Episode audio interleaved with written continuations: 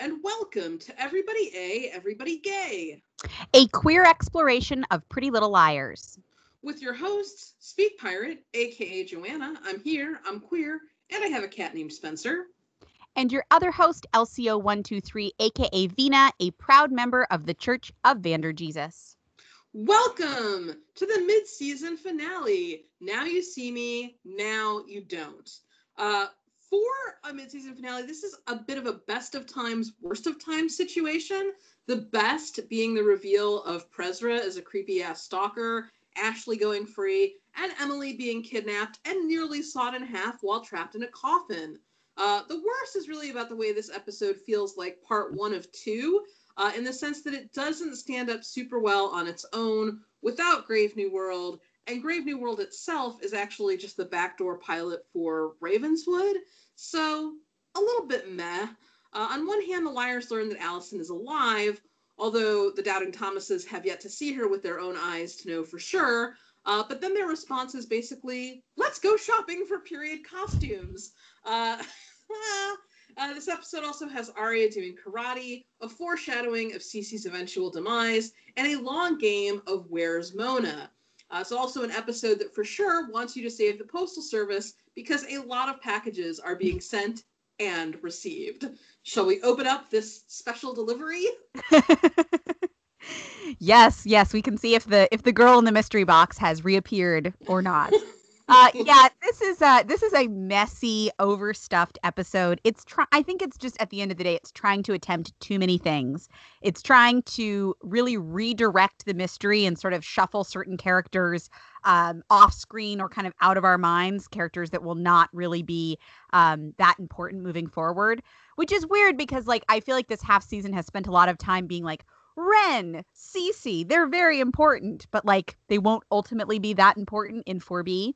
Um, and then we're also, yeah, we're teeing up this this Ravenswood spinoff. Uh, and so it's just a bit awkward. Although I do have to say, I re-listened to our episode on the Lady Killer yesterday, and um, I do, I think that this is probably a better mid-season finale than the Lady Killer. Mm, mm. Yeah, I mean the Lady Killer is not one of our favorites, so to no. to come in above it, it's it's a low bar, but th- I agree. This does probably clear it. Yeah, there's just a little bit more going on, and a little bit less of the liars like having to be uh, needlessly stupid for the sake of. true, true. Uh, shall we? Shall we dive right in? Yeah, yeah. Uh, do you want to start us off? Sure. Yeah. We begin um, with the liars watching a news report about Wilden and somebody coming forward. Uh, this is, of course, Travis. Um, Spencer goes to answer the door, which she will spend most of this episode doing. Um, Hannah is worried about Ashley's upcoming lineup, but everybody is trying to assure her that Travis is a good guy and he's cute and he's going to be helpful. And wow, they are very willing to trust and praise this man. Uh, Spencer brings in the first of many mysterious packages, this one containing eight balls, one for each of the liars. They somehow know exactly what order to read the accompanying A message in. If she goes three, free, you'll hear from me. Kisses A. They determine that this is Cece communicating to them that if Ashley goes goes free, she is coming after them. She meaning Cece. Emily declares, "Bring it." And Spencer gives us a new name for the hashtag that I feel like is like not quite as catchy as everybody wants it to be, but I remember being a big hashtag at the time, which is World War A. yes, yes. So she like it's like the the checklist of things they have to do here, and one of them is say the name of the hashtag. Uh, and so of course that's like you know that's the important moment there. Um, i do have to say this is like a line of demarcation in terms of the show really going for some lazy writing because everyone is just chirping about travis like cute, trustworthy, a good dancer. And it's like very obvious that they're teeing him up to be Hannah's new boyfriend, but doing an absolute minimum amount of work. Like they're yeah. gonna have they're gonna have the liars voice extreme enthusiasm for him every single time his name comes up. And yet I don't even think that all of the liars have met him. I don't know if any of the liars have met him, but they're just I mean, maybe they all just don't like Caleb. It's it's a confusing situation there and it seems real lazy I agree. I also feel like the World War A thing, um, combined with the costume that Prezra will be wearing um, in Grave New World and that we see towards the end of this episode, it, it's like the show is sort of leaning into this kind of like.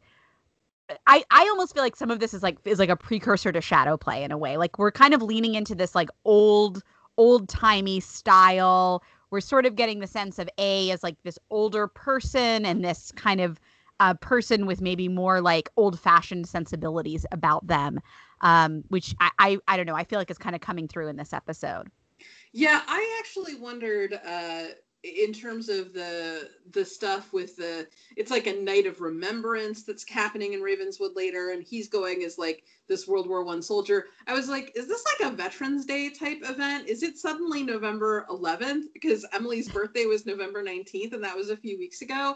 But now I have a new theory of the way Endless November might work. Like, it might just be like a spinning wheel of the calendar. Like, it doesn't progress in a linear way. You just like you know, you just like spin the wheel like on Price is Right or something, and then like whatever it comes in on, that's the day. So that's my theory. It could be it could be Veterans Day, and that's why all of this World War A stuff is uh is gonna fit in here. That that makes as much sense as anything. oh, so you're right. So the scene ends with, uh, you know, if Ashley goes free, uh, goes free, A is going to come after them. Uh, I really feel like A is always after them. So although this comes wrapped yeah. in magic eight balls, it seems like a fairly mild threat. I also feel like eight balls are not the most menacing gift that A could send. You know? Yeah. Yeah. I I it's, have to agree with you there. It's no like worms in the Chinese food, you know? it certainly, certainly is not. Um, over at the police station, uh, there is a lineup, uh, which Hannah had briefly mentioned in the previous scene that her mom was going to have to go to. Uh, apparently, the lineup is for Travis to identify the person he saw leaving the scene before the shots were fired. Weird, but okay. Uh, he hesitates and tells the cops he isn't sure he can do this. I like all of like the knockoff Ashley Marins that are in this lineup besides Ashley Marin. It's like they rounded up like where I don't know where they went. I don't know if they went to like the that wine bar that Ashley like like rounded up all the divorcees and brought them in. Um, but I mean nobody nobody is Ashley Marin. Like Ashley Marin stands alone. She does. She does. Totally true. Yeah. Um, over at school, Prezra is waxing poetic about the Tempest and love at first sight. Just as the bell rings, um, Aria, who his former girlfriend, who is in his class and is wearing a really bizarre sweater situation, uh, is invited and asked to stay after class. Again, like, oh my god, why is she even in this class? Why is he ever allowed to spend any time alone with her? It boggles the mind. Um, he thanks her for coming over the previous night by saying that he needed her but didn't know how to ask, which is just completely manipulative horseshit from this guy. Uh, she says that she was glad to be there for him, but stresses as a friend. Um, her she goes out of the classroom and her phone rings from the pocket of this weird like varsity cardigan situation it's like i feel like it's like it's like a legally blonde varsity cardigan it's like white with pink stripes um, it's Jake, and she wants to invite him to a poetry reading, but then is clearly very disappointed when he won't play along with her Prezra role play. Um, by I, we don't actually hear his side of the conversation, but presumably he's like, "That sounds boring. I don't want to go. Like, can we go to a movie instead?" Um, and then we see that Prezra, of course, is overhearing this whole exchange. Yes, uh, poor Aria has not yet learned that you can go to poetry readings alone or with a friend. Uh, ask Shana, maybe. She she really uh, tore up the open mic last time. Again, it is totally normal and good to have different interests from your partner. Yeah, it there's it's so clear how being with Prezra, I mean, the ways that being with Prezra has warped Aria, like let us count them. But like it's so clear that this is one of the ways in which like she's so bought into this idea, and I think this is bolstered by her parents' marriage as well. That like like we like we live in this like perfect little universe of just us two and we have these like very specific you know curated interests that only the two of us can understand. And like somebody who doesn't get that like doesn't doesn't gain entrance into our little world you know? It's it's a very it's a very sick mindset. Yeah yeah definitely agree. Um uh, speaking of disturbing mindsets uh, hannah and caleb are canoodling at the police station after which he breaks off to hand ashley a cup of coffee and talk parent to parent about how grateful she is for the good job he's done raising hannah while she was in jail good grief I can't deny that Caleb has spent more time parenting his girlfriend than Prezra invested in parenting his actual fake son. Uh, but this feels so inappropriate. Hannah needs a partner, not like a monitor.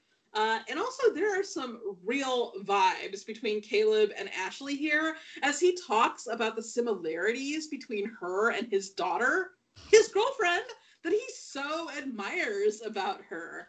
Uh, should Caleb have had to run away to Ravenswood because he fell in love with Ashley?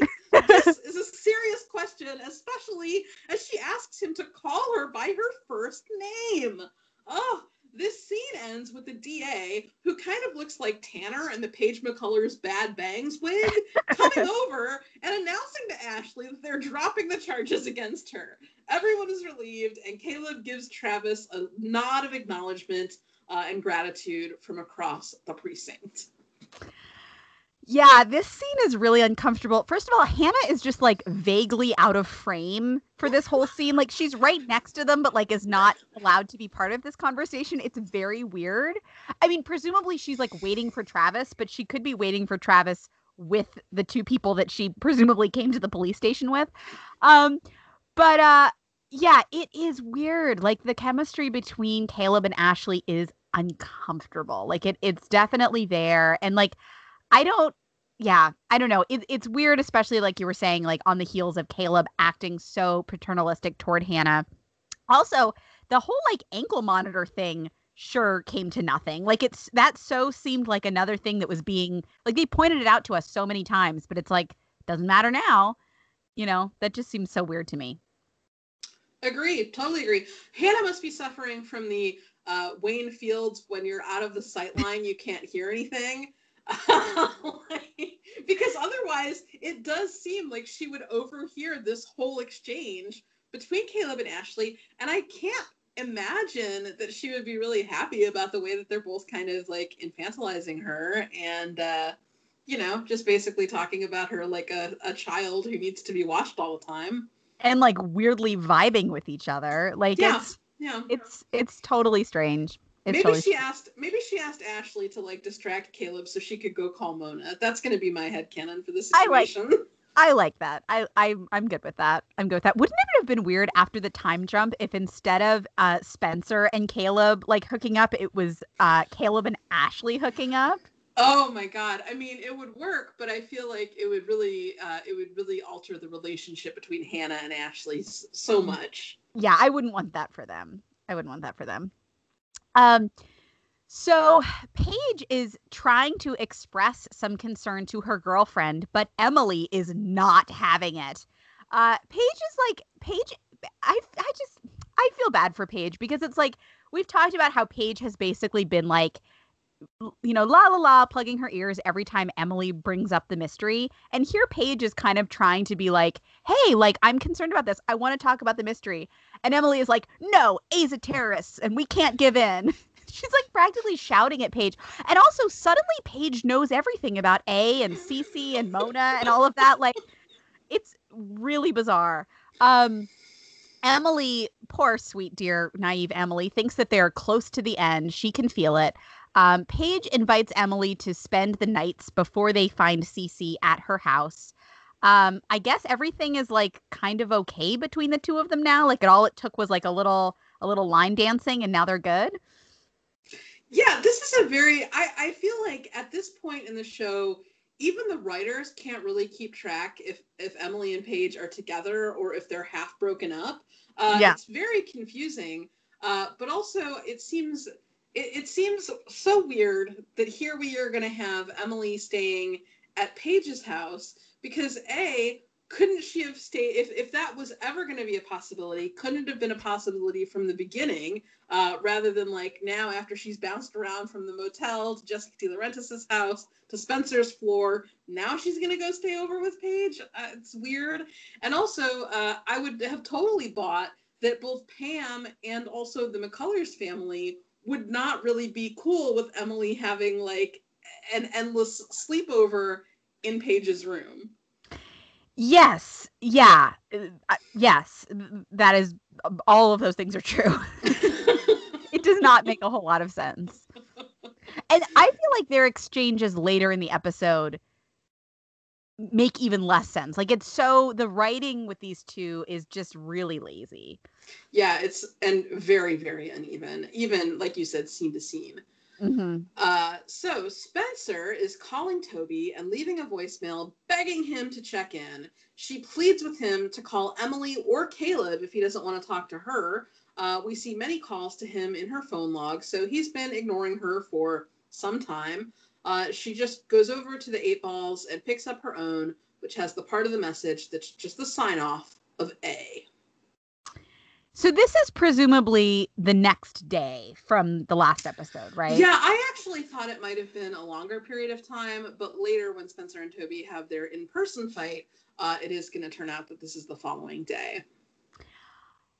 I just, I mean, first of all, like Toby is like such an asshole for doing this to Spencer after he faked his own death, like what, like two weeks ago or something, and like sent her into a tailspin.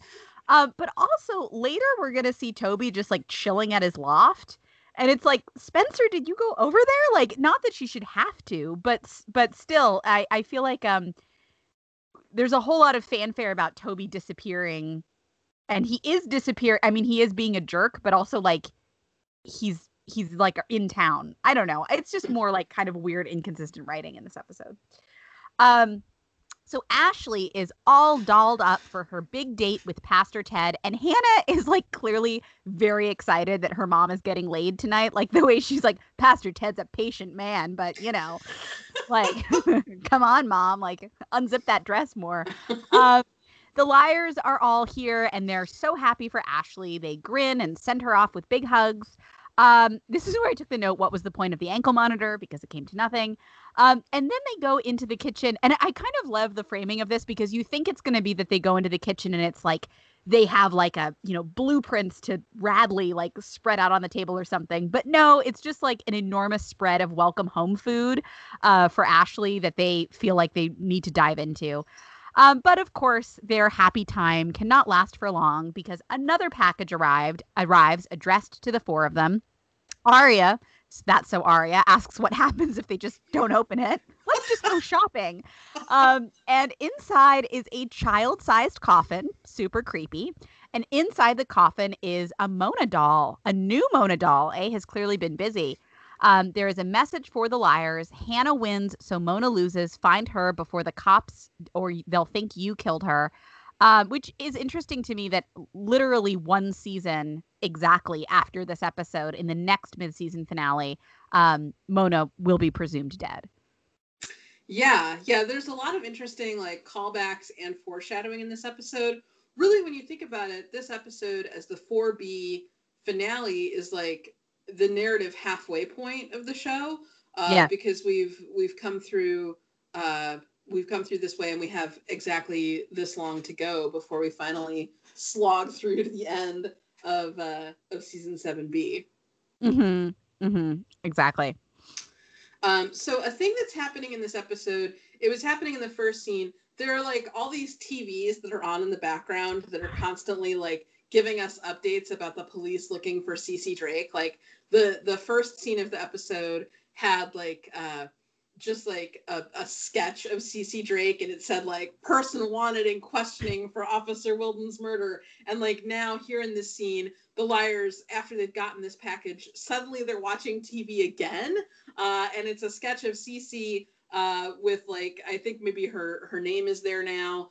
Uh, Hannah is on the phone with Radley, and they advise that Mona is no longer a patient there, but they can't give her any more info because it's privileged. Uh, Spencer just swings into action and says she'll go check with Wren, aka Dr. McSketchy, and she instructs Emily uh, to head over to school and see if anyone in French Club has heard from Mona.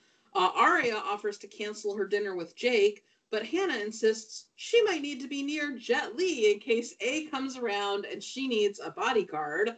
Uh, Hannah, meanwhile, is off to find Mona herself. Uh, Caleb, suddenly present, hates this and says the whole thing could be Hannah's ex BFF messing with them. uh, Hannah blows him off majestically and goes out to find her ex. Um, I feel like nobody seems quite concerned enough, is my general feeling about all of this. Like they do jump into action, but there's not um as Hannah especially, I I I feel like has an under a bit of an underreaction. Also, you could totally watch portions of this episode and believe that Caleb killed Mona or has kidnapped Mona because he is like so insistent about Hannah not looking for Mona that they like shouldn't take this seriously, that Mona's probably faking all of this, that like she's probably just in her house laughing at them to the to the point where it's like suspicious how much he is insisting on that. Agree. Agree. Yeah. It's it's super weird. Um also it's funny to me that like they're like Cece has Mona and it's like again a season later literally Cece will have Mona. Like it it just it's it's sort of like an afternoon soap and that it's going to take a really long time for some of this to pay off. Exactly. Exactly. Um yeah, it's like brilliant foreshadowing or lazy writing. You decide. Um, so over at Wren's, Spencer has arrived. Uh, she peeks inside when nobody answers, and it's clear that somebody is moving and doing so in a hurry. Um, she looks over, and Jenna's car is parked right there. And inside the house, we see Shana is hiding from Spencer. Spencer seems to like get the sense that somebody is inside, but she doesn't. Uh, she doesn't really investigate further. Um, the whole like Shana Jenna Wren connection, does that ever come up again after this episode? Um, no. I was gonna say, may, I was gonna, I was gonna propose that maybe it does. Like, I was gonna ask if Jenna and Noel were connected with Alex Drake and Cece and Wren in London, but they weren't. It was Noel and Cece and no, it, no, it wasn't even that. It was Archer Dunhill Rollins. and Cece yeah. uh, and uh, and Alex and Wren. So no, this never comes back up. No, never. Yeah, it, they sure make it seem like it's important in this episode. Uh, well, it's not. nope. uh, other things that are not at all important. Emily and Paige arrive at French Club and encounter an annoying person named Jackie who is practicing immersive education and refuses to answer any questions not posed en français. Uh, Emily, despite having taken at least one year of French with Allison, is unable to come up with Ue Mona and has to use a French app that she downloaded for Haiti. Uh, it then falls to Paige to be the muscle and try to get more out of Jacqueline. They eventually learn that Mona was supposed to be there. It's surprising that she did not show, especially since it was going to be her welcome back party. I feel like this scene thinks it's funnier than it is. Like I feel like they think it's like this silly French farce with like Paige and Emily, but it's like it's none of the writing is very clever and it just feels like one more weird endless loop. Like, oh, Emily has to use like a French translation app, but it comes to nothing. Also, is Jackie hooking up with Mona because she seems really offended that Mona did not show on this night? I I really agree. Also, uh, I think that if they wanted the scene to be funny, it should have been Aria and Jake instead of Paige and Emily. I feel like Aria coming into French Club, like she'd probably be wearing a beret. She'd be like costumed. She'd have like a long cigarette holder that she was like, you know, trying to pretend to be smoking out of. Like, I I feel like that would have gone further with this crowd uh, than than what Paige and Emily get here. I agree. I also think it would have been quite funny if Spencer sent Toby there with an earpiece and was like feeding him the French lines, but he was say- he was like butchering the pronunciation so horribly that Jackie could not understand him. That would have also been good. I just kind of like the idea of Aria costuming and like probably putting Jake in one of those like very tight striped long sleeved shirts, like he's like a gondolier Just just my Yeah, did you did you find this scene funny? no. I mean, I, I agree. It was either. it was intended to be, but it really uh, no. Jacqueline came off as like snooty, and uh, the rest of this is completely immaterial. Yeah, I yeah, this is like just another example of like kind of lazy Paige and Emily writing. Um, so sad music is playing. Toby is mournfully opening a box of old mom-related treasures, a card, a locket. He ignores more messages from Spencer, uh, and then we see that he's just in the loft. Um, it, uh, like which nobody I guess has checked he comes downstairs t- to see Shana signing some paperwork in the seemingly abandoned brew. Um, and she's like rush rushes off and leaves a paper behind. And it is um, something for Wren, courtesy of Melissa off to London. Keep your papers in order, Shana. Toby finally calls Spencer. Yeah, this is a shipping label, and also Yes. uh, props to the fact that it's Speed Demon Express, the same uh, the same shipping company uh, that we previously saw the the Patsy and the handoff working at. Um, but why in the world would you be filling out shipping labels not right next to the boxes that you're shipping? Like that is astonishing. Like even for a somewhat incompetent villain, that seems like just very inefficient. Well, that you would be doing it at at the brew weirdly, and then that you wouldn't like make sure that you have all of your papers in order. Like it's it's yeah. Yeah, everything is being sent to Wren, care of Melissa. Melissa is about to get a bunch of these packages uh, to her flat in London. Mm-hmm. Mm-hmm. Ah, so now Spencer and Toby are together in the Hastings house where, uh, oh, the police now, there's Cece Drake on the news screen again. Uh, her name is attached to the sketch. Everyone's looking for her. Uh, Spencer is speculating on Wren's connection to Shana. It seems sad that Melissa didn't get away from all this mess just by going all the way to England. Uh, Toby takes this opportunity to shame Spencer for her previous involvement with Wren. And then, to deflect her statement of needs, she needs her boyfriend to let her know that he's alive after he disappears due to the time he pretended to be dead and it put her into the asylum, etc.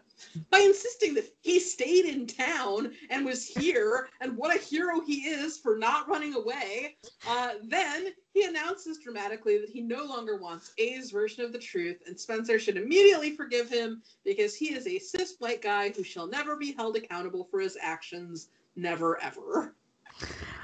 Oh man, it this scene is so infuriating. Um, first of all, Spencer talking about Melissa while Cece's face is on the screen feels like confirmation of Misi. I'm gonna take that as a win. Um, but also, like, it's really interesting that this is the first time. This is like as close as the show has come so far to acknowledging really anything that happened in 3B regarding Spencer and Toby since season four began. I mean, they've basically just been pretending like that didn't happen. And here Spencer is, you know, she's saying, I have a very real picture of what, you know, you getting hurt looks like. You know, we like you can't do that after what happened last time. Like we are acknowledging it, but we are not acknowledging it. And again, Toby is taking zero responsibility and in fact would really like a medal for the fact that he did not simply abandon his girlfriend and ghost her completely this time around.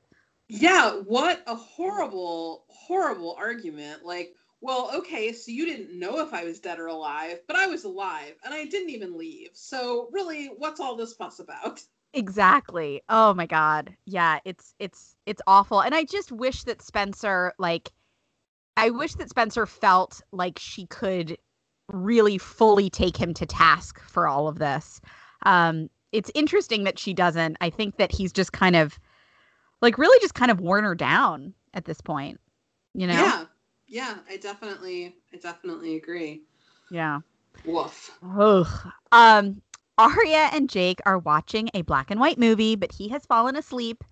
Aria offers to make them some coffee, but he is too tired. Uh, she's clearly like super disappointed that he is not more into this black and white movie date, of which Prezra would have never fallen asleep. Um, but he, you know, is a human man who needs rest. and gets up to head home.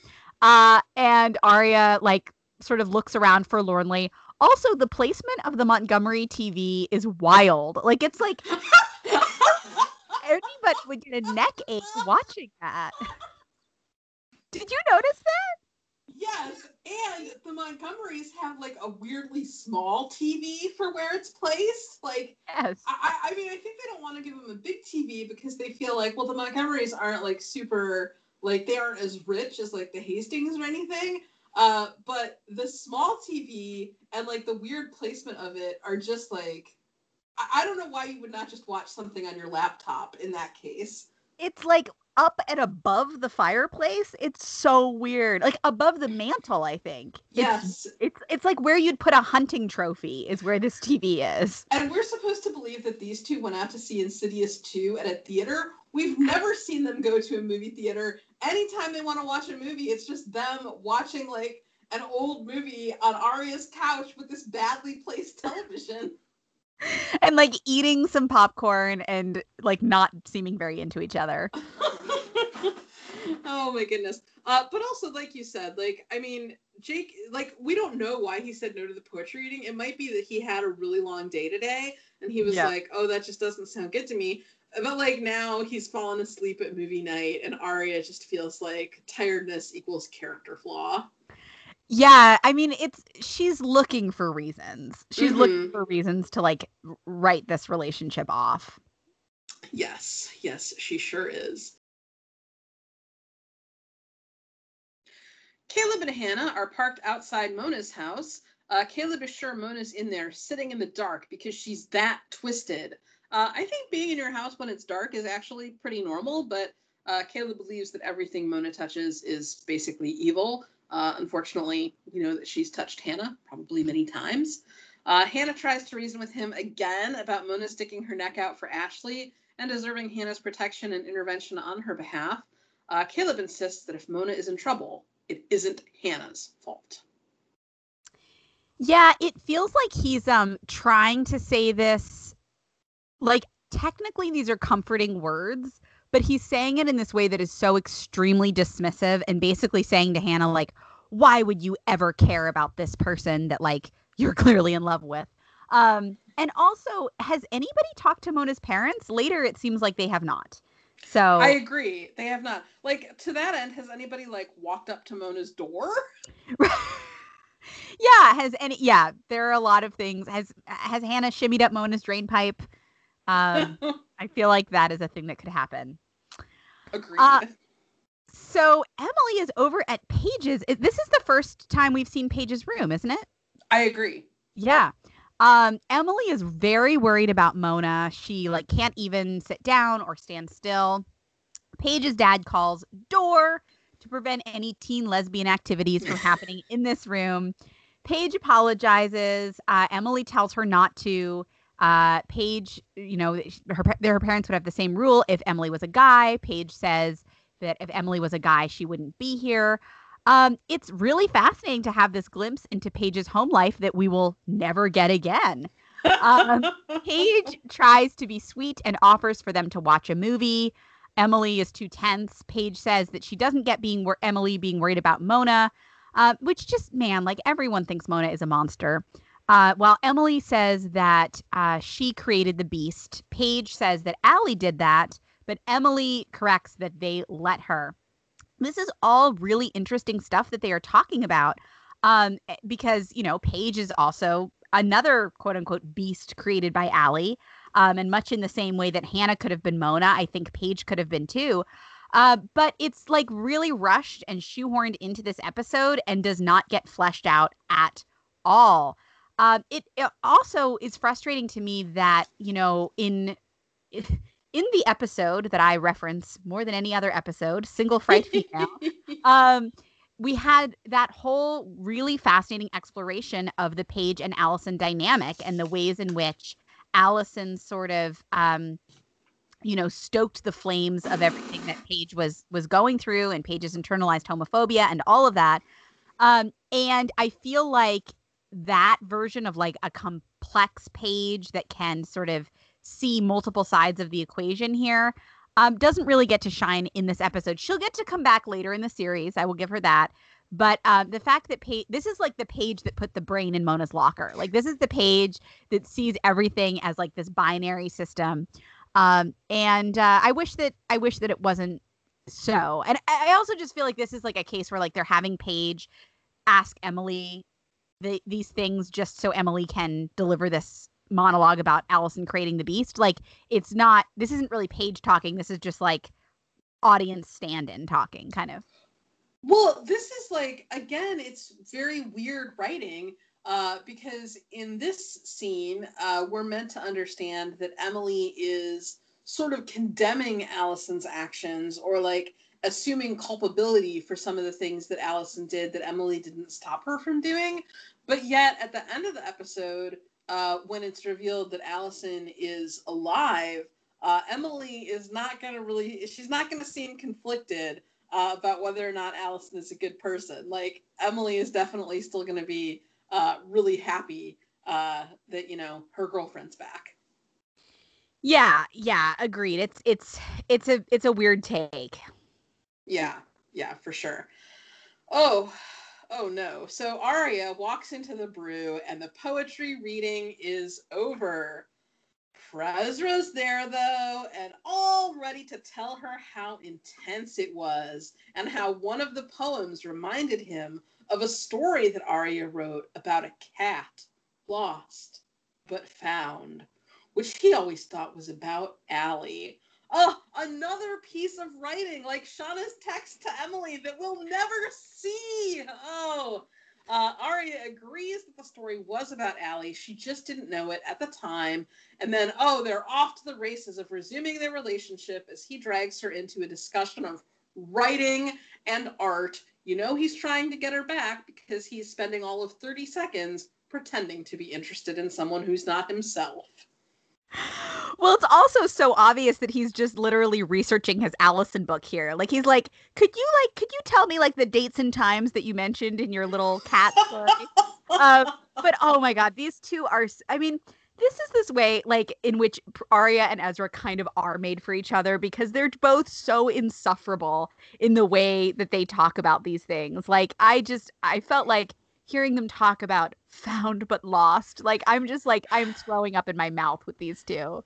Well, also I feel like uh, I feel like that was completely ripped out of the end of Breakfast at Tiffany's with the cat. Like, yes. oh my god, it's like Breakfast at Tiffany's and 500 Days of Summer had a baby, and that baby threw up this Prezria scene. it's true. It's true. It's terrible. Um, so then we go to a montage of all of the couples. Um, I don't know how Hannah can sleep when her girlfriend is like maybe dead, but whatever. Hannah's sleeping on Caleb, who like might have Mona tied up in the trunk at this point. I don't really know. Um, Paige and Emily are in bed wearing shoes. Emily is sleeping. Uh, and they are also watching a black and white movie. So maybe Paige and Aria are the OTP all along. I mean, they do both enjoy tree climbing. Um, it is weird that they have like this the film noir connection or like the, the black and white movie connection because they're both into the black and white movies and then they have the scene in the black and white episode. Um, it's weird. Uh, then we go over to Spoby and Prezria here is where it gets a little bit interesting because Spoby are cozied up by the fire at the Hastings house. Prezria are at the brew, um, kind of they're they're laughing and chatting, and then Aria just sort of out of the blue kisses Prezria in this very like it's not like a oh my god lean it's like just this very like natural thing and they go back into their conversation but uh, did you hear the lyric the song lyric that starts playing when they switch to Spoby and Prezria? It's about control, right? The line that keeps repeating over and over again is this isn't control. This isn't control. This isn't control. It's very interesting. That is interesting, especially because uh, we've been seeing like Paige and Emily are asleep, Hannah is asleep. Um, Spencer is not asleep. Spencer is awake, uh, snuggled up against Toby, as if she doesn't trust him enough to be that vulnerable around him. Good point. Uh, and then when we go over to Aria and Prezra, like by the end of the episode, we are definitely going to understand uh like the depth of his duplicitousness. Yes, yes, and uh, yeah, I don't know. I just I, somebody somebody in that music in that music room was having fun. Agreed, agreed. Also, Emily isn't just wearing shoes; she's wearing like boots on Paige's bed, which is like, have, who knows? Who knows what they're getting up to? Maybe that's some other house rule. Um, but maybe yeah. it's maybe it's more carryover from last week with the foot and shoe stuff. Who knows? maybe, maybe. Um, back at the Hastings, where parents are so scarce that Spencer has had the magic eight balls and the Mona doll in a child coffin just out in the living room, another package comes. This time, it's a magic box that only Spencer can open to reveal a saw with an A message written on it about making a girl disappear. Spencer thinks A is putting on a magic show, and the four of them are part of the act. Yes. Um this is I, I really do like um the kind of Spencer Hannah dynamic in this scene because Hannah Hannah again, who is not upset enough about Mona. I'm gonna say that in every scene because I feel it in every scene. Um, she's like, for once I'm right and you're wrong, Spencer. Um, also, Spencer went to performing arts camp, which is pretty queer. Um, and uh, yeah, they're they're uh, Spencer, I feel like she gets a lot of the like the big like hammer on the end of the scene lines in this episode. Like she had the World War A line, and she gets the you know A is going to make her disappear forever. Very dramatic. Uh, True. I think that Hannah and Spencer are kind of flirty about the magic stuff, really, uh, especially because like uh, Hannah, Hannah is the uh, type of person slash character who is easily wowed by magic. Like, yes. and I, I like that detail, and also the detail of Spencer kind of wanting to be the one to impress her in this way. Oh, well, if you know me at all, you know that I have a line later about how magic is going to later play into their foreplay. It's, it's definitely there if you're looking for it. Um, so Caleb and Toby are having a post-coital coffee convo outside of Mona's. Um, Caleb is still on the Mona set this all up train. Again, like it seems like nobody has talked to, to-, to Mona's parents because Toby brings them up. And um, they wonder if maybe they're out of town, which also seems like a kind of a key piece of information to have. Um, Caleb then literally threatens to kill Mona. Like, I'm not even exaggerating. He says if he finds out that Mona um, set this up, he will kill her himself. Like, simmer down, buddy. And then a weird thing happens that's going to set off a chain of events for the rest of the episode where Toby is going to stay with Caleb's car and later take Caleb's car while Caleb walks home to take a nap? Question well, mark. How did Toby get here? Why did Toby drive his own truck and why can't Caleb take that? I I don't understand this at all. It's all just for the sake of getting Caleb on a bus, which also isn't important. Like they make no! it it's going to be like a magic like a magic school bus or something, but it, it literally means nothing.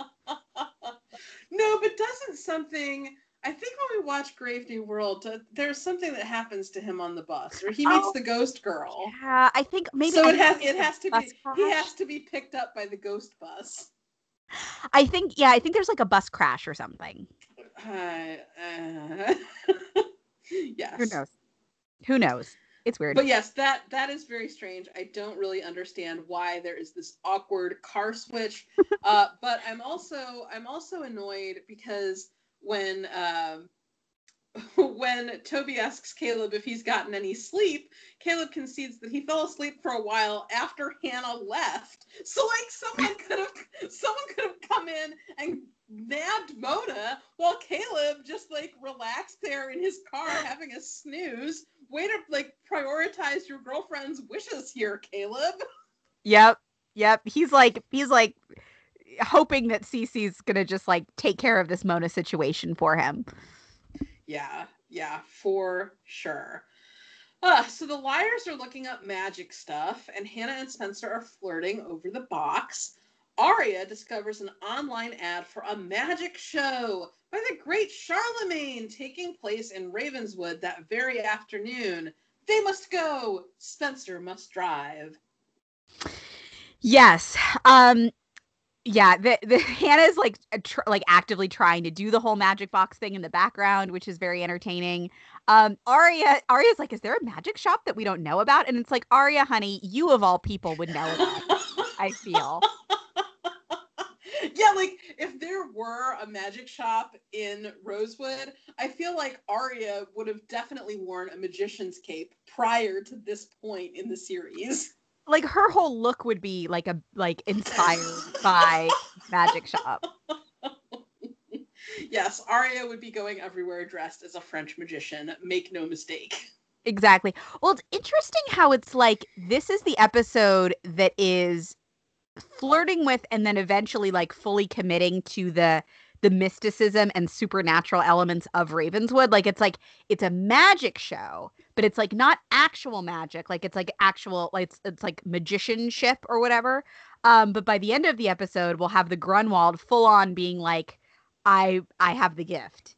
So yeah, it's funny that it's like it's almost like the show is trying to like ease us into this sort of uh supernatural stuff. Mm-hmm, mm-hmm. Um, Toby is flipping through a newspaper when Jenna's car kind of frantically drives out. Um, Toby, who is supposed to be keeping watch on Mona and has Caleb's car, gives chase. Like he decides that this is his new mission. yes, uh, that's not really explained. Also, not really explained if the Jenna car came out of the driveway of Mona's house or a driveway a little ways down the street. Like, it's just like, this car exists. Go follow it. Yes, exactly. Also, they're not even like like they're not even having Jenna show up to be suspicious anymore. Now it's just Jenna's car. Yeah, yeah. Jenna's car. Jenna's car is its own character. Right, right. Uh, the liars arrive at the park in Ravenswood just in time uh, for the conclusion of the magic show. Uh, Toby has like called Spencer to alert her the, to the fact that he's involved in this car chase uh, with Jenna's vehicle. Uh, and the liars kind of get out, and you can tell they're in like the blue and sepia tones of, of Ravenswood. Uh, they rush up to the park, and we learn that the great Charlemagne is a mime not to be confused with the occasionally transphobic radio host and catfish, you know, guest star, uh, or the medieval emperor and bit player in Pippin. Uh, anyway, everyone is very entranced by the mime's show, beyond what it seems to deserve, uh, including the Grunwald and a creepy dude with a villain mustache who is staring at the liars.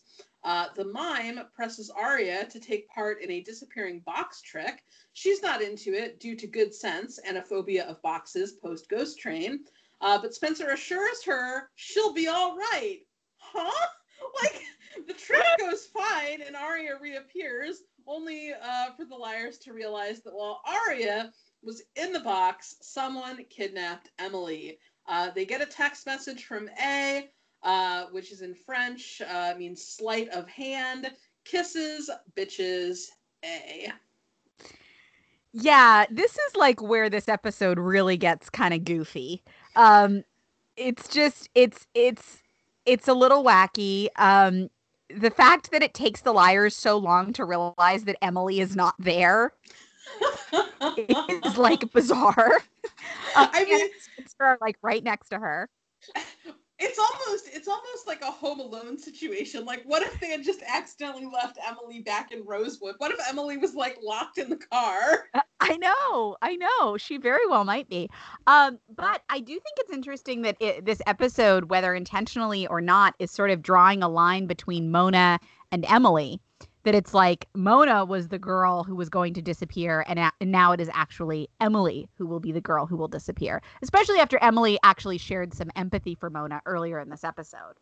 True, true. Um. So, wow, this next section of the episode is just going to be a mess to talk about. But um, this is like I feel like we're like back at the lodge fire. It's like there's just a lot of running around in red coats. Um, Emily's phone rings. She is roused from sleep in a box. um, freaking out as the liars talk to her on her phone. She thinks she's locked in a coffin. Um, and I, I feel like uh, Emily being buried alive would be another like interesting parallel to Allison. Um, also, God, being buried alive just sounds like the most terrifying thing in the world. Um, she hears a saw, which she identifies as a sawmill saw. And the liars, like, very quickly put all of this together. The Grunwald lives on Sawmill Road. There is Redcoat running toward the conveniently right there sawmill. Uh, the liars chase her into said sawmill while Emily screams for them. She is, like, in a box, locked onto a track that is heading right towards this giant saw.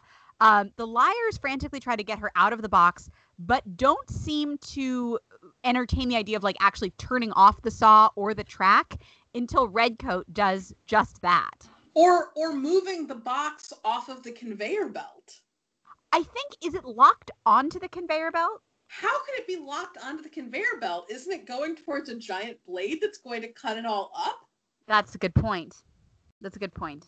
I mean, I mean, good points. Like how did Emily get kidnapped? Was she like chloroformed with like a really weak dosage that she was awake again 30 seconds later, but now in this box? Like, did someone come up to her and say, Excuse me, miss, I have some puppies in this box. Can you help me? And she just like went into it. What what exactly happened there?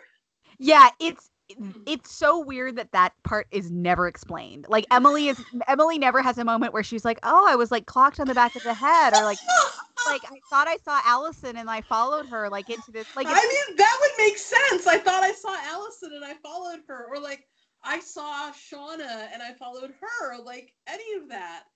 One line. It would have been. It would have taken one line, but nope. Don't worry about it. Don't think too hard about it. Um, the red coat hand like is smarter than the liars and stops the saw um, before they can get Emily out. Then the liars realize that they are t- that there are two red coats. Uh, they leave Hannah to deal with Emily, getting Emily out of the box, while Spencer and Aria each chase after a red coat. Spencer chases one red coat down the street to an apartment building. Um, Aria chases one in an alley mask up the stairs. They engage in some karate, which Aria is quite good at after her tutoring sessions with Karate Jake. Um, before Aria knocks the mask off, and it is Cece. Cece jumps onto a rope, which starts to break. Aria grabs her, and the sleeve of the red coat rips. Cece drops in a way that we are meant to think has killed her. Yes, uh, this is interesting. Uh, we have Emily being kidnapped, which is kind of a throwback to uh, the mid-season finale when she was kidnapped by the talking doll and led to the carbon monoxide barn. Uh, we have this Emily in peril situation uh, that's that's set up for a, a suspenseful conclusion. Uh, also, this whole thing with like Cece and there's like this elevated platform and this fraying rope and everything this is very much a callback to the bell tower, especially as like Aria is like holding her to prevent her from falling, and then she falls anyway. Uh, and then we, it's also like a a foreshadowing of the the time jump when Cece is eventually going to be found dead at the foot of the bell tower, um, and unfortunately, that time actually uh, presumably deceased. Yeah, yeah, for sure. Um, so Aria comes down, and once again, no one seems to take a pulse or anything. like that's just not something that the liars find important to do when confronted with bodies. Uh, they gather around a distraught Aria and debate calling the police. Uh, Cece's fingers twitch twice, and it's enough magic to teleport her away because when the liars turn back around, she is gone. Yes. Um, and it's like they they don't really have time to like deal with that situation because Spencer has something to show them. Um, outside, Spencer theorizes that red the red coat she was chasing was Allie and who was leading them somewhere to this apartment. Upstairs is an apartment filled with A stuff, a new lair. There are giant photos of Allie posted all over the wall. Someone is watching them through the eyes of a poster. There is a big whiteboard with timelines for each of them, all of their secrets, private moments, big pictures. Spencer refers to this person as a he. Uh, Hannah swipes Allison's diary. Uh, then we see that there is a giant computer system which has been monitoring their home alarm systems, the police, and the streets. This is how A is everywhere, they realize. Yes. Uh, now, I just want to point out these giant photos of Allison. Uh, they're all sexy photos. She is looking at the camera uh, in a very come hither way. Uh, they're all photos where she is like, just, you know, posing very provocatively. Like, they're not nudes, but, um, you know, they're definitely the kind of pictures that a person is looking at uh, in a in a way that is meant to be sexual. Uh, and I just want to point out that this is Prezra's place, and you probably don't want to look under those at those pictures under a UV light because there is not really like a decent, upstanding man reason for him to have any of this. you think? yeah, no, there most definitely is not. Yeah. Um, Toby has tailed Shana to a bed and breakfast where Mona is sitting on the porch in a rocking chair. Shana hands her an envelope, and there's some talk of whether she is okay with this. Unclear who the she is, whether it's Allie, Cece, Jenna, or Melissa, or Mona's mistress, French Jacqueline, for all we know. Yeah, yeah, and it, you know, Shana and Mona could be hooking up. We don't really know what is going on. Um, and it, this is another um, finale where Toby is like skulking around poorly like disguising himself spying on people. Yes he has a very uh he has the teen wolf look on his face. Uh, yes. uh teen wolf detective uh as he's like going out after these people. Also like why doesn't he like the concern is that mona is going to be like done in by cece and her minions. Why doesn't like toby just like go to mona and be like hey Cece is after you. Come with me if you want to live. Um, probably because Mona would be like, oh no. I'd rather not. hard pass. She'd be like, could you send Spencer? I'll wait here for her. Maybe Hannah if she's free. Yeah. Um, yeah. So what do you think is going on though with Shana and Mona here? I, don't know. I, I feel like probably they're like paying Mona to disappear temporarily or something of that nature. For reasons? For reasons, or it's like a plane ticket for her to go visit Melissa and take the packages to Wren. Unknown. Mona is in fact herself the Speed Demon Express. Like that's one of her hyper adrenalized reality gifts. Yes, yes, exactly. Yeah. Um, so the liars are attempting all of the passwords and have even consulted Caleb on this matter. Um, he says that he is on the way and is still to the bitter end pushing the Mona is behind this theory. Uh, he announces that he'll get on the next bus because his car has disappeared to wherever the fuck Toby is. Um, Spencer thinks that A has formed a corporation. Hannah points out that Cece studied business at UPenn but Spencer doesn't think that this is Cece because Cece is on the payroll. Uh, so, wow, we sure disposed of that theory quickly. Uh, they think that Cece was paid to dress up as Redcoat. And um, I had the question is Allie the person watching them? I don't know if it's Allie or Prez. I assume it is. I, I, I assume it's either Allie or Cece, although I guess I don't really know. Yeah, I don't really know either. It looks like a woman, but it's, you know, who knows? It who, who indeed? It's probably just a floating eyeball. This is, after all, Ravenswood. It's a coconut oil mask with a floating hand and eyeball underneath it. Yeah. Uh, it's it's of course the actual answer is it's Sarah Harvey. that's unfortunately that's always the actual answer. when you don't know the identity of somebody, unfortunately the actual answer is always that it is Sarah Harvey. Yeah, but they're so they're at the lair and they're like they're eliminating theories left and right. Like Cece is on the payroll of this corporation. Wren is an A because they've been following him too.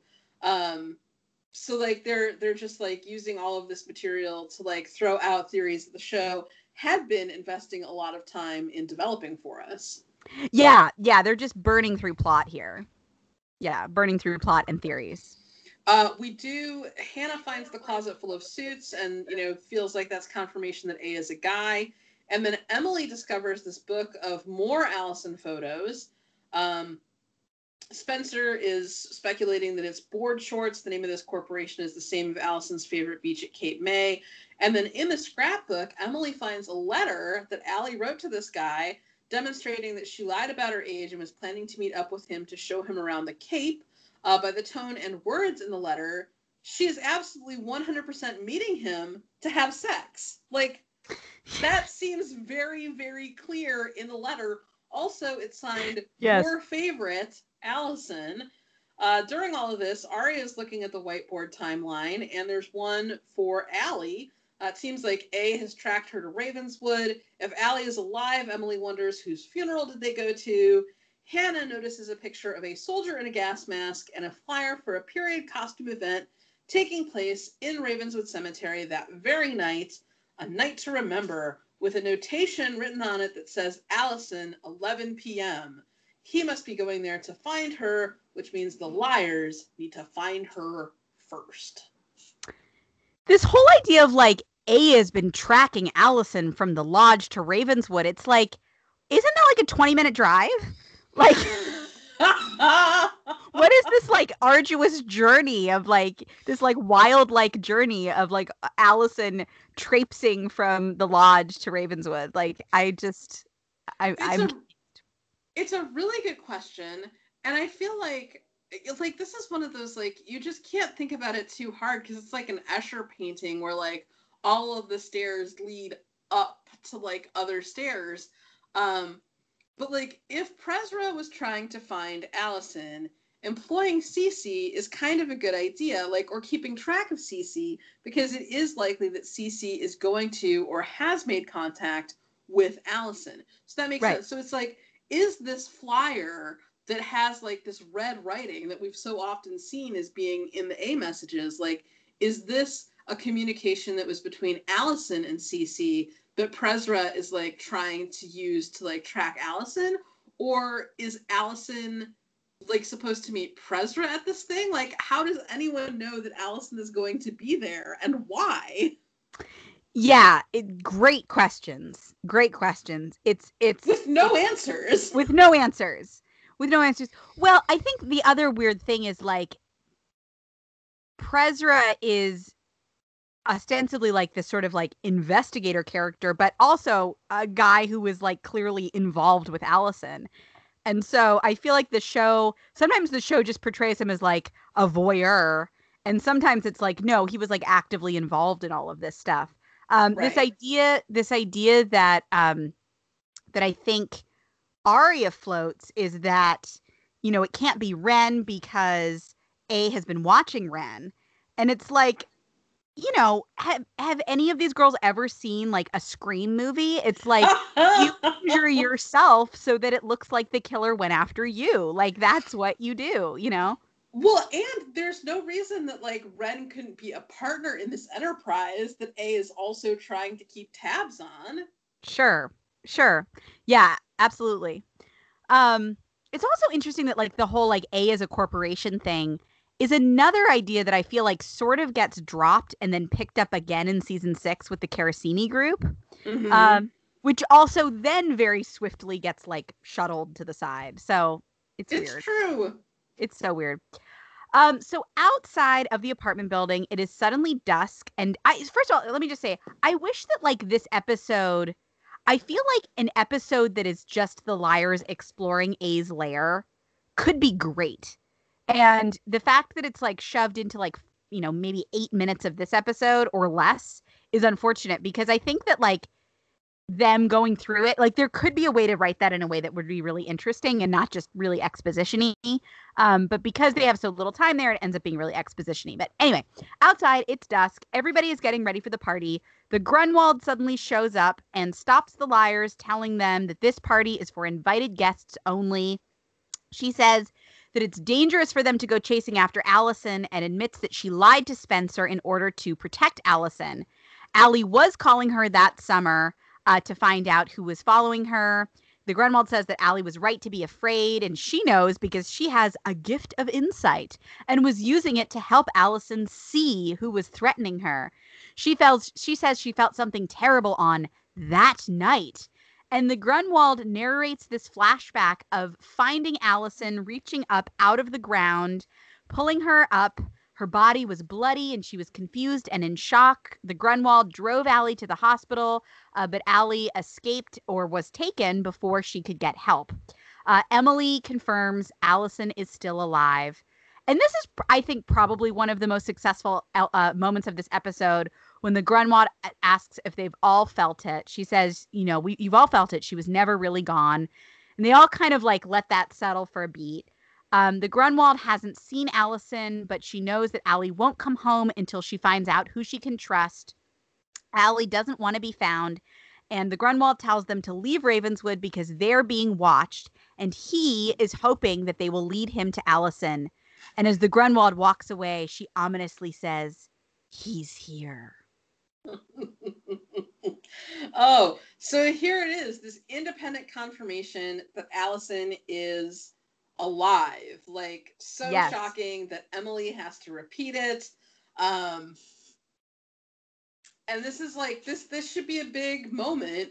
Uh the Grunwald, like the, the it's weird because like we're supposed to feel like this is a reliable source, but most like a lot of what the Grunwald is giving us comes from her her psychic visions. Um, so that's that's an interesting choice that they're making here. Um, but it seems persuasive, and it's true that they have all had like building feelings uh, that Allison is alive. Uh, that this just seems to be like, you know, putting putting the facts to really, it seems like the reason that they have the Grunwald here is because they don't want to shoot their Allison shot in this episode. Like they want the big moment of Allison being back to take part in part two of this episode, uh, Brave New World. And also because then this is going to mean that like the liars already have the story about how Allison got out of the grave, and Allison isn't going to have to go into that until you know, until the A is for answers coffee shop exposition episode way later. The just like, here's what you missed on the Allison portion of PLL episode. Yeah, the, the way that they do those episodes, that episode in the coffee shop, where it's like constantly being interrupted by Hannah rattling around for sweets. Uh, and then later, uh, later the 6A finale that involves like the the like hologram screen of flashback crimes. Uh, yep. Yeah, that's those. Those are not the strongest moments. I feel. At some point, I feel like we're we're gonna have to do a ranking of like worst to best um info dump episodes. you know, because you've also got like you've also got Alex Drake monologuing dispenser. Oh my gosh, you do. That's you do. another one. I mean, in that sense, the holographic, uh, like flashback crime inator thing, uh, I give that points for style. I think. Yeah, I think I I would maybe at this who knows my answer might change on this. I would maybe choose A as for answers just because like there's a little bit more emotion in that episode as they're actually hmm. processing it. Um yeah.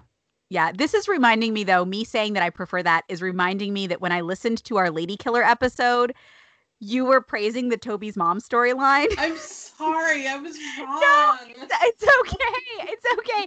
But it just made me laugh so much in retrospect, like knowing the well that we would eventually fall down together. You had you had more clear sightedness about it than I did. Well, but I'm sure that there are things that you have had much more clear sightedness about than me. Oh, right. You, well, you used to think that Garrett and Wilden were like the same character. Like, That's very true. Similar, I did. I they, did. That is they function. That is fair. That that is very fair.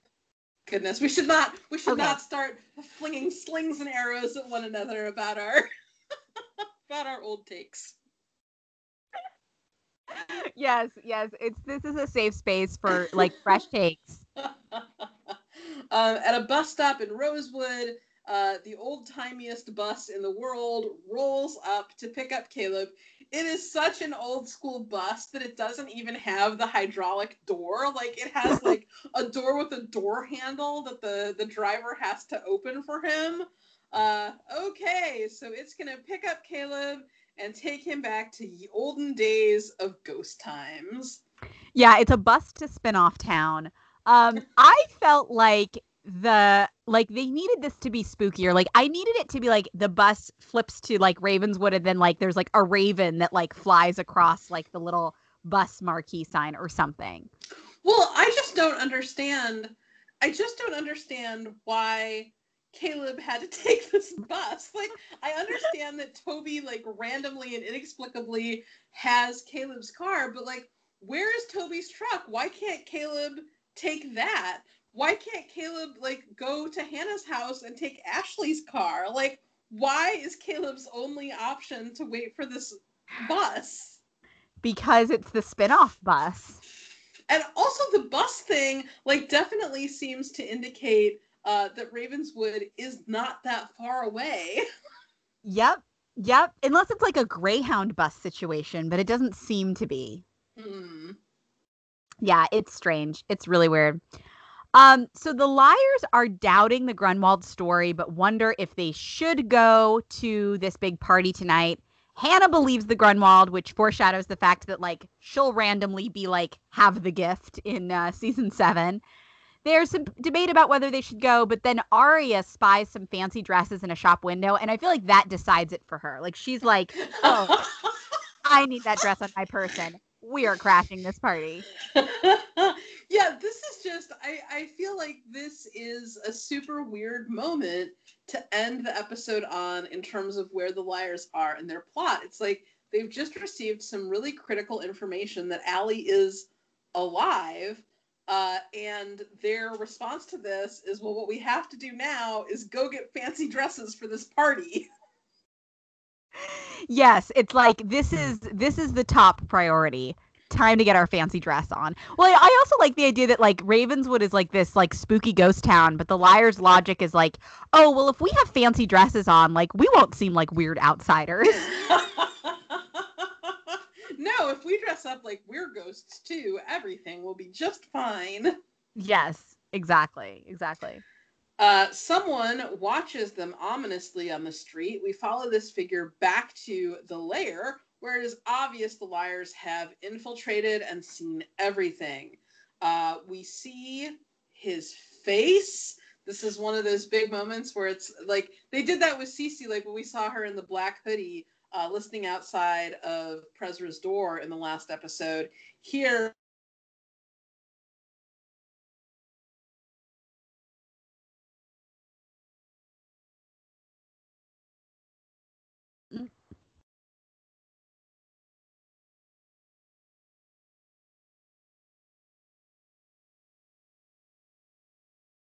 in impotent fury. Uh yes, yes, it is. It is a glorious moment when when Prezra turns around, isn't it? It just feels like it feels so right. It feels so right. It's like I remember watching that for the first time and being like, "Oh my god, they're going there." Yes, like we knew it all along. Oh man. Yeah, it it feels like it feels like exactly the right thing. It feels like exactly the right reveal. Uh, it feels like the thing that's been there in plain sight all along, where the show was acting like he was above suspicion, but he's not. Uh, and yeah, I just I I love it. I wish they would have really committed to it. Uh, but this does launch really like the most satisfying era of PLL when Prezra is like the undisputed villain. Yeah, and it's I mean what makes it so satisfying in this moment is this sense of inevitability and this sense of like, oh, they were on, you know, this brief moment of feeling like, oh, they were on our side all along. Like this yeah. is all this has all been on purpose. Like they they knew what they were doing and it will all come crashing down very soon, but man, it is glorious while it lasts, isn't it? It is. It is.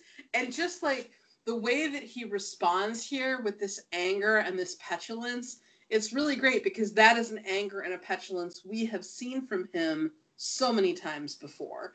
And also, like, when you think about this, when you think about the existence of this layer and everything, like, all of his boo hooing about how he needed to spend so much time with his fake son and blah, blah, blah. well, those timelines certainly seem like they've been uh, refreshed quite recently. Yep. Yep. Absolutely. It just, it's like it all comes together in such a great way. And yeah, I mean, like you said, it launches um, this next little chunk of the series that is one of the, I think, one of the most interesting and daring, um, and probably really the last daring sections of the series uh, until the end. Like, sort of it, the, this, we're sort of, um, I feel like we're kind of going to go into like the last great stretch of episodes in a sense. What's your Yeah. feeling on that? Yeah, I, I really agree. I feel like you were talking about uh, a few weeks ago, like this era of the show where it really seems possible, like Hannah and Caleb might break up for good. Like he'll go off to the spinoff and everything. Uh, Mhm. and I feel like this is this is really the last period of time where multiple romantic possibilities exist for the liars. Um, Yeah. because like once the spinoff is dead and Caleb is back and Caleb is back together, uh, and once Prezra is going to be forgiven for everything that he's done here, like any sense of like romantic tension uh, around these relationships is gone. Like they, from that point on, they just feel like they're a foregone conclusion.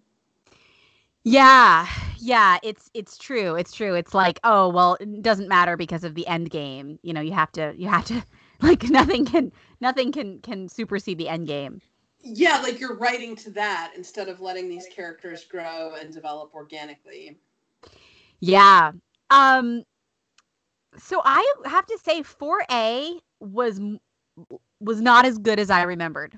It was more uneven than I remembered.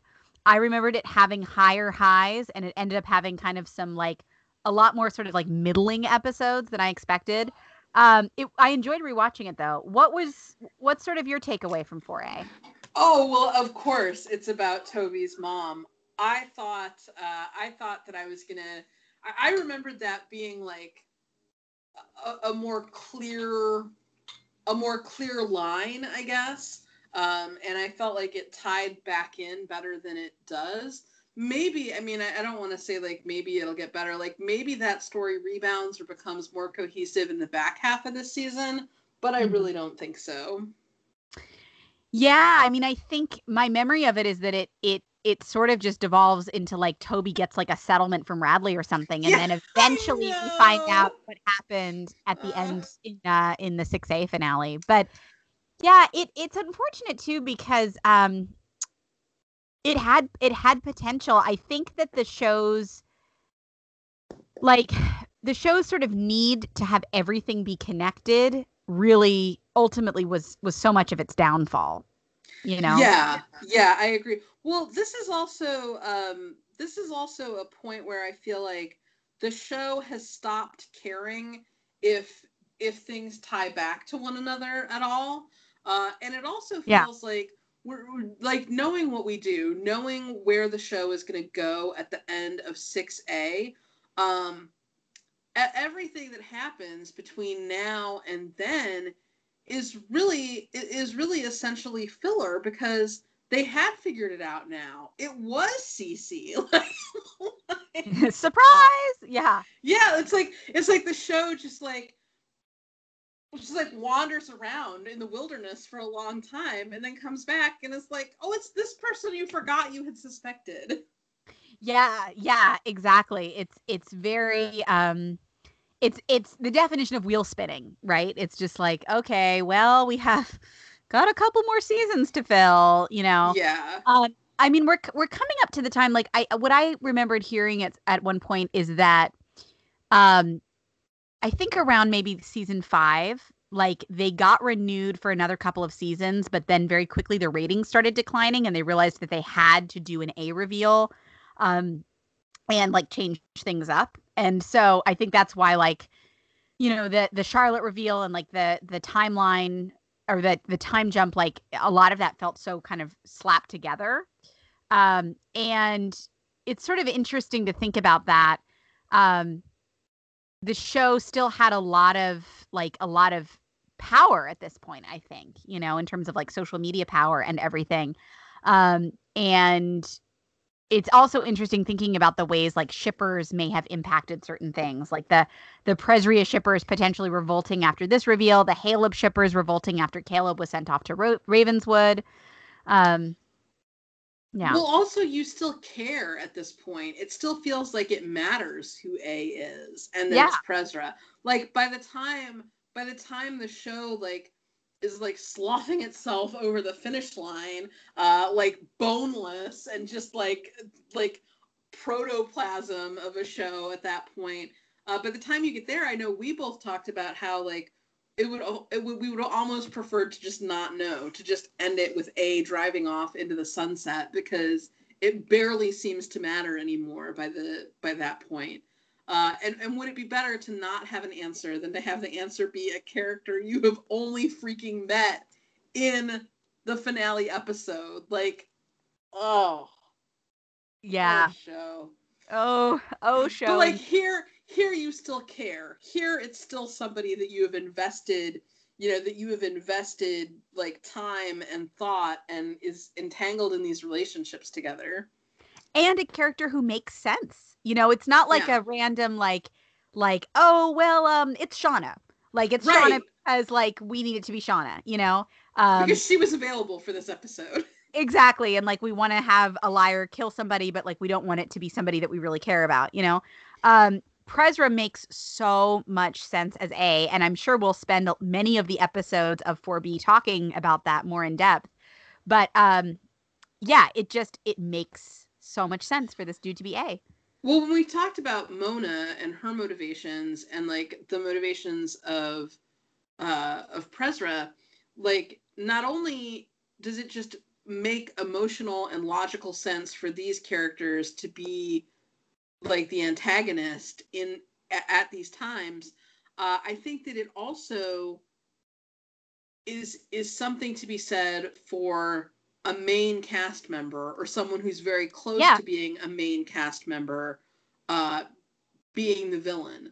Uh, having the villain be someone who you haven't seen for like full seasons before the reveal uh, really, really becomes like a go to move for them a- after this Yeah. And that's just never going to be as satisfying. Well, and also there's something about having A be a character who's been around since the pilot that feels Yeah. really right, you know? Yeah. Um and a character with attachment to multiple liars as opposed to just like one specific liar.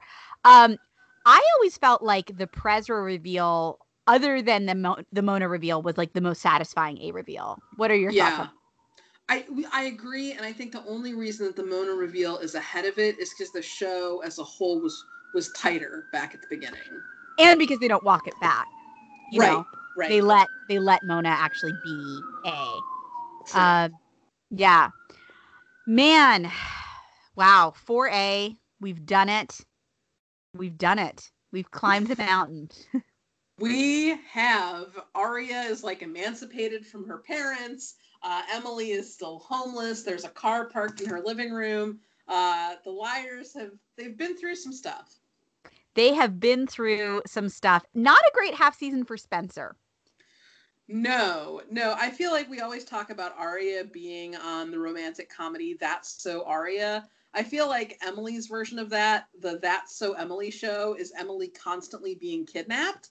And I feel like the That's So Spencer show has Spencer constantly being threatened and worrying that her boyfriend uh, is either hating her or faking his own death. Yeah, and the That's So Hannah show is Hannah having to constantly defend her relationship with Mona to her boyfriend. Yes, Uh, yes, it is. But it's also going to be interesting. This will be a pretty much Hale or Caleb slash Calebless half season that we're going into. I'm excited for that. I'm excited for that too. I mean, this feels like a season that's really this was the last half season, kind of like what you were saying, that was um toying with the idea that maybe not all of these couples will get back together. Yes. And it's really satisfying. Um, but before we dive into 4B, we are going to do something a little different. We are going to do a little mini series on um, on Teenage Bounty Hunters. We did our Teenage Bounty Hunters sort of overall recap Love Fest episode last week, and there was a lot of excitement about it.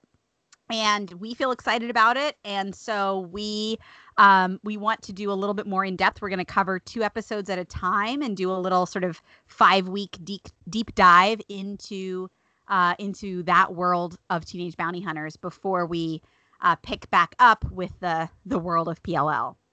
Yeah, I'm excited for that. I think it'll be a, a fun little change, a, a bit of a break for us. And then we will be especially because i feel like uh, we're, we're going to be going into a really good stretch of pll next but it's kind of the last really good stretch. So we'll, we'll we, we've got to save it. We've got to you know we've got to yeah. save something for dessert. It's true. It's true. We'll kind of we'll kind of savor it. Um and uh yeah i'm really i'm really excited to to get to like as we talked about we could have talked for hours about uh about Teenage Bounty Hunters on our episode, and now we're going to get to do just that. So I'm yeah, excited it's, It's true. Have you watched it yet? I hope you have. I hope yes. you like it. I hope you'll maybe have things to say to us about it. If yeah. not, get on that. Get on that yes. right now. yes, you will want to uh yeah, prioritize prioritize the watching of that. Um, Fix your life, it, go watch that show. yes, it'll make your life better.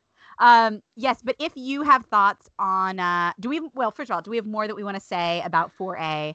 Uh, I I don't think we do. I it's it's been an interesting ride, and I'm so happy uh, that we're going into the Prezra is a era. Really, really a, a good period for the show. I think it is. It definitely is. It gives some momentum to this to a show that's maybe stalled stalled out a little bit in some of these well, earlier episodes especially because there are emotional stakes attached to it yes. Uh, which you really you really don't get from the other reveals it's true it's true um, well if you have thoughts on uh, on this episode or this half season of pll or if you have thoughts on Teenage Bounty Hunters, we would love to hear from you. You can, of course, send us an email at everybodyapodcast at gmail.com.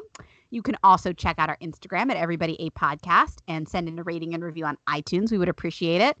Um, yes, we will be we will be back with uh, with TBH and then eventually back with PLL, all of the acronym shows that we love to talk about. Till then, take care.